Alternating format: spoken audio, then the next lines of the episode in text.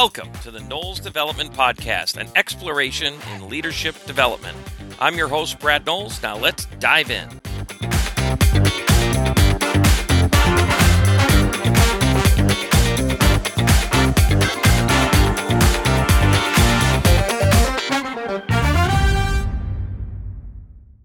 Welcome to the Knowles Development Podcast. We're going to dive into a topic today of perception as reality.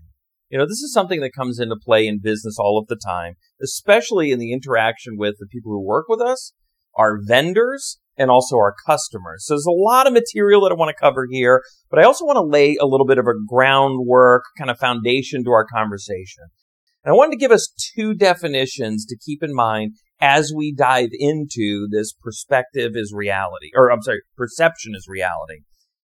I want to dive first into perspective. So let's just listen to what the definition of perspective is. A particular attitude toward or way of regarding something. A point of view. One's perspective is not necessarily the truth. Truth is ground level fact, right? You can have all the perspective you want, but gravity is gravity and it's going to pull you down, sister, right? Whereas you can have perspective about uh, something that happened. You have perspective about a conversation. You can have perspective about all that stuff, but it's just a piece of the puzzle. It's just a point of view. It's not necessarily the entire picture. And we all have to A, own our perspective and B, be cognizant and sympathetic to other people's perspective. So that's point one. Point two, definition two is perception the state of being or process of becoming aware of something through the senses. You've got five senses. Your perceptions are developed through what you experience through your five senses. So you've got perception and you've got perspective. And the first thing I want to throw out there is a challenge. I want to challenge each of us to understand that with perspective and with perception, we have to take into account that everybody out there, including ourselves, has filters or lenses with which we see the world.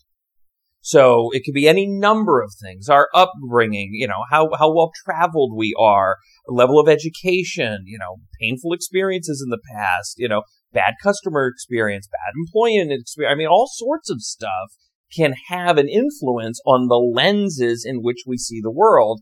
And here's a second complementary aspect of that. And we touched on this recently. How our mind sees the world is how our mind's going to filter the new information that we get.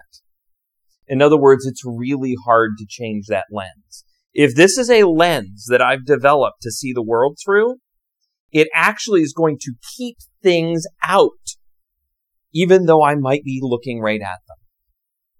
So even though it might be in my purview, I might be seeing it, if it doesn't jive with how I already agree that the world works, it's going to be hard for that to get through my lens. So we got to understand that not only do are we wired that way, everybody we come in contact with is wired that way, right? How they take in information is effectively biased out of the gate. So here's how I would challenge us all to look at this perspective. Um, second time. Perception is reality. Your perception is your reality. Or their perception is their reality. It's not a right or wrong thing. It's, it's factual in that they really believe it. And that's something that from the business side, we cannot disregard. If a customer is unsatisfied because they, how they were treated by somebody in our organization, no matter how much we want to fight with them, it isn't going to change the fact that their perception is they're unsatisfied by how our employee treated them.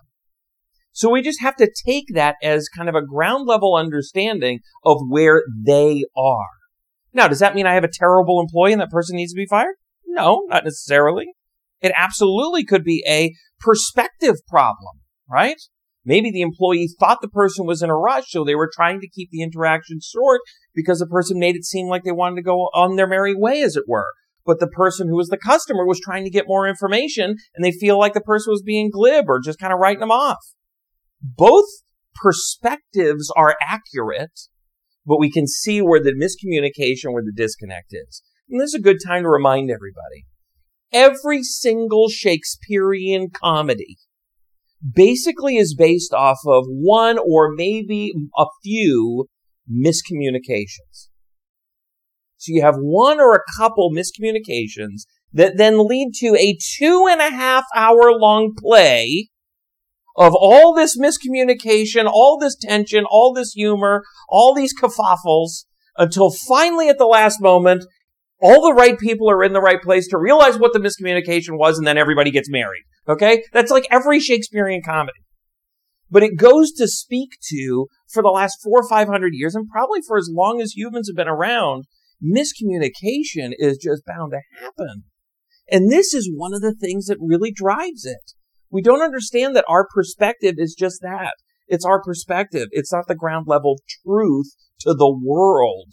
And our perception is very similar. So what we've got to understand as a business owner is what do we do with that? They have their perception and it is their reality. Now what? Well, let's start by setting better expectations. What are the expectations you're setting for potential customers before they've ever even met you? I want to give you an example of the car dealership that I do a fair amount of business with. Their thing is easy. Like if you walked into their dealership, the one word you would see over and over again, you'd hear it on their stuff, you'd see it on their paperwork. It's easy. They strive to make the car buying and the car maintenance aspect of your life easy. Well, wouldn't that be great if car buying and car maintenance were easy? So that's what they're striving for. And I had an experience there recently that went like this. Went in for an oil change and I wanted to check the tire pressure on my car. Should have been about an hour. Four hours later, I'm finally getting my car back. Now, does that sound like easy? No, it doesn't. But they strive for easy. Right. So my perception was, hey, you said this was going to be easy. Where did they show up? There's a disconnect there. That's the perception I'm walking into this conversation. Now here's the genius behind this. The guy behind the counter knows it. He knows that they haven't lived up to it. So what does he do? My whole bill was free.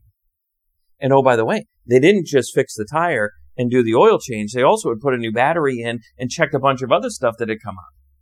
They were being really proactive on a bunch of stuff, but what they failed to do was communicate it through the process and ask like, "Hey, you got the time? Can we? You mind if we go a little bit deeper here?"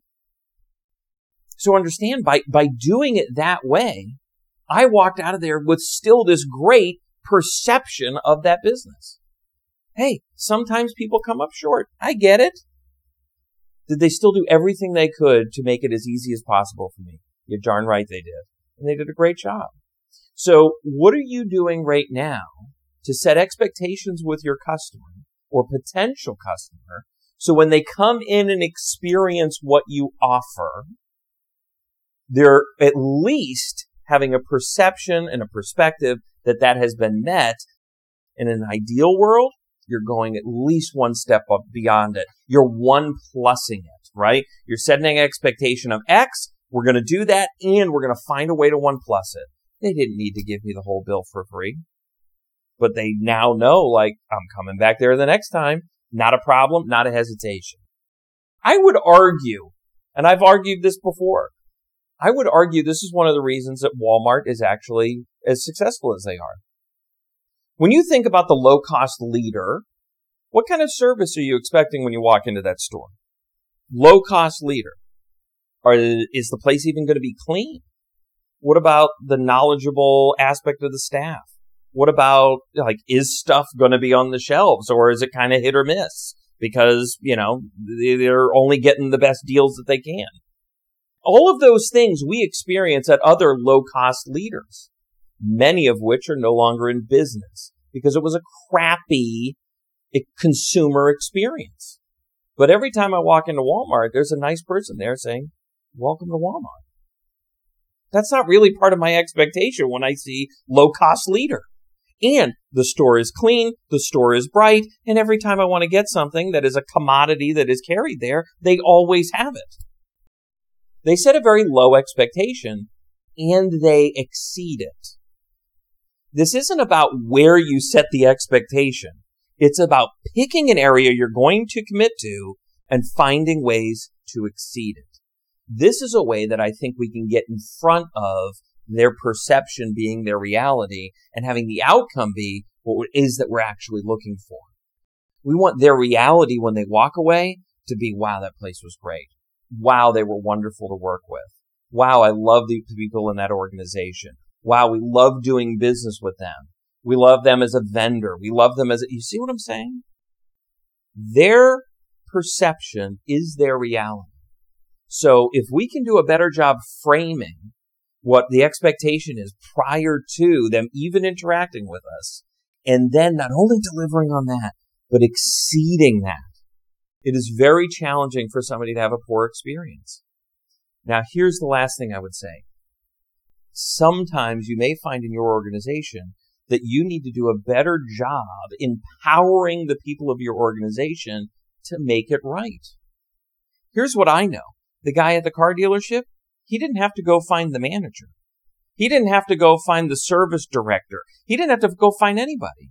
That company has empowered him to make that decision on the fly because it's the right thing to do for the customer.